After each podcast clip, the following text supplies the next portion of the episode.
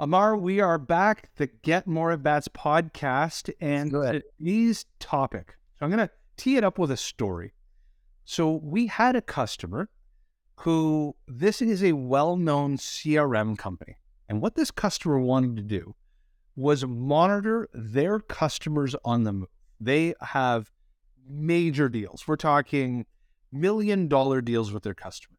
And the idea was, let's watch chief technology officers, chief data officers, maybe even chief financial officers, up and leave our customers and go into big banks, big Fortune two thousand companies. And this will be an excellent opportunity.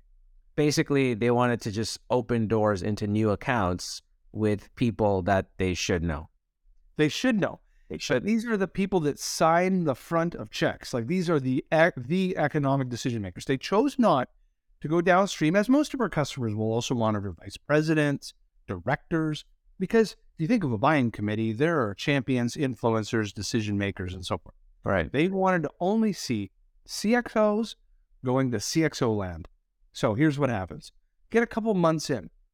We sent hundreds of these signals, and it's incredible. You looked at the data, you're like, oh my God, this is a chief technology officer go from company A to prospect B. And then we get a call from the customer, and the customer says, I think we got a problem. The problem is that my sales team, my S D Rs and B D Rs, picked up the phone, they called these people, and they had never heard of us. And it was like, we... It would have been great if it was a lukewarm conversation. It wasn't even lukewarm. It was cold. And we didn't expect that. And what we've come to discover is that on our account manager side, who are controlling our customers, basically like the C S Ms of the group, the C S M, woefully single-threaded.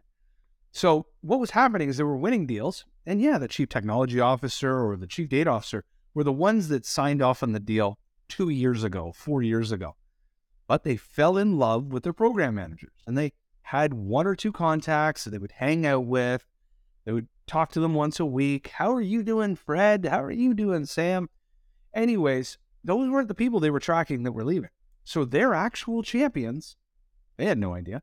They're tracking decision makers. So the reason I'm telling this story is I'm a big believer that the effort that your C S Ms or account managers are putting in today majorly affect your prospecting efforts one year into the future. Because if you look at the study, three percent of your market is going to change jobs every month. Over the course of one year, that's up to fifty percent of a market. One year from now, all the champions, influencers, and decision makers you did work with, now up and leave and go somewhere else, they don't know you.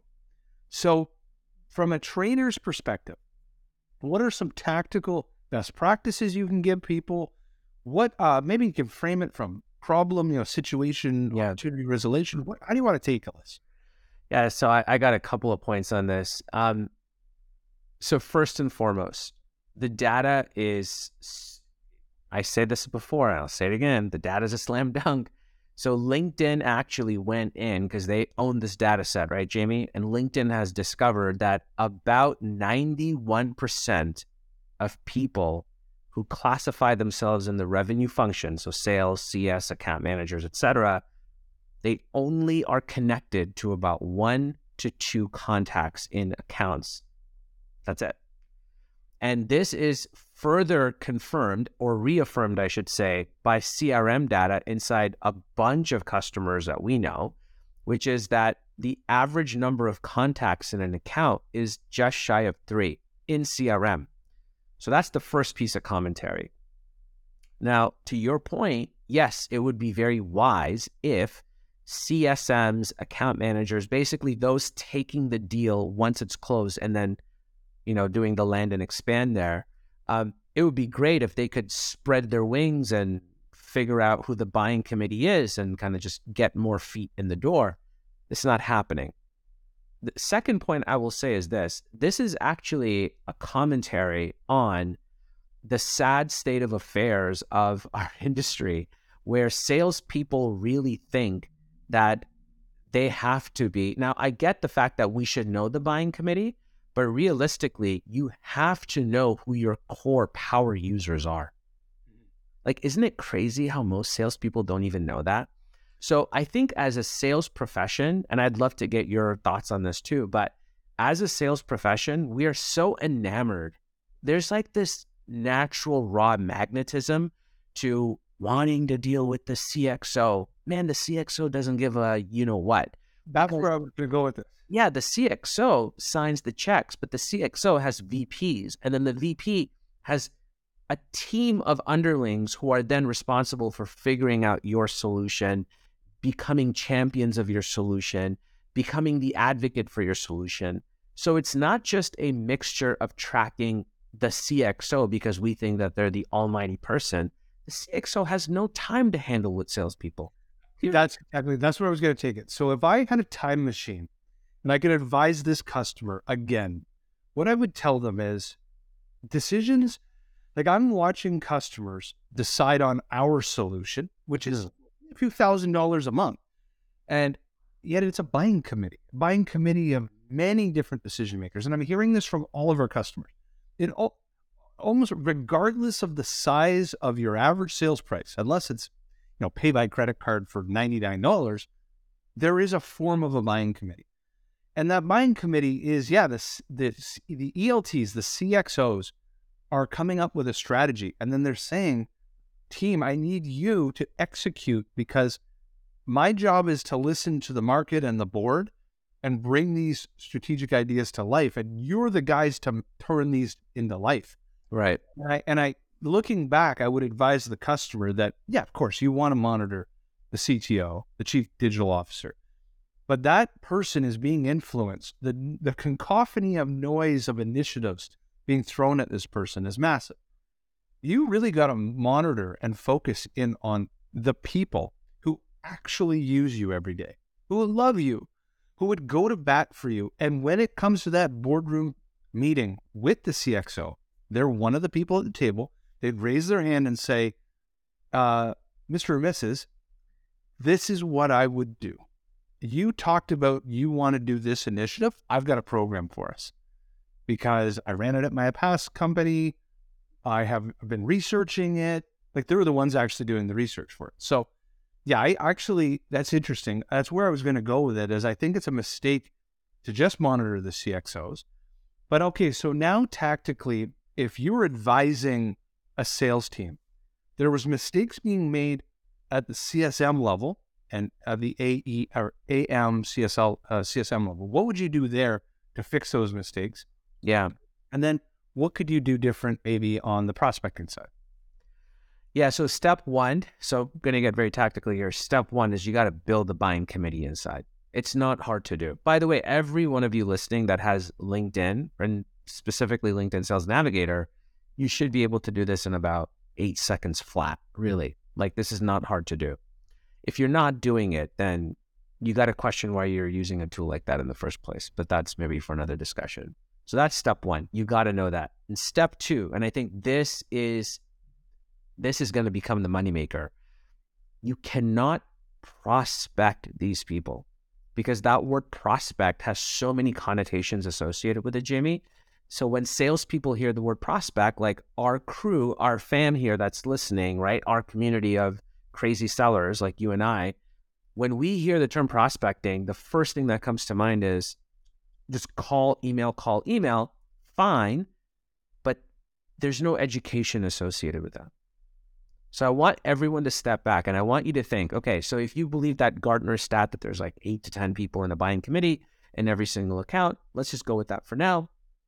That means if you're targeting eight to ten people, you have to serve them education at, at their role level, right?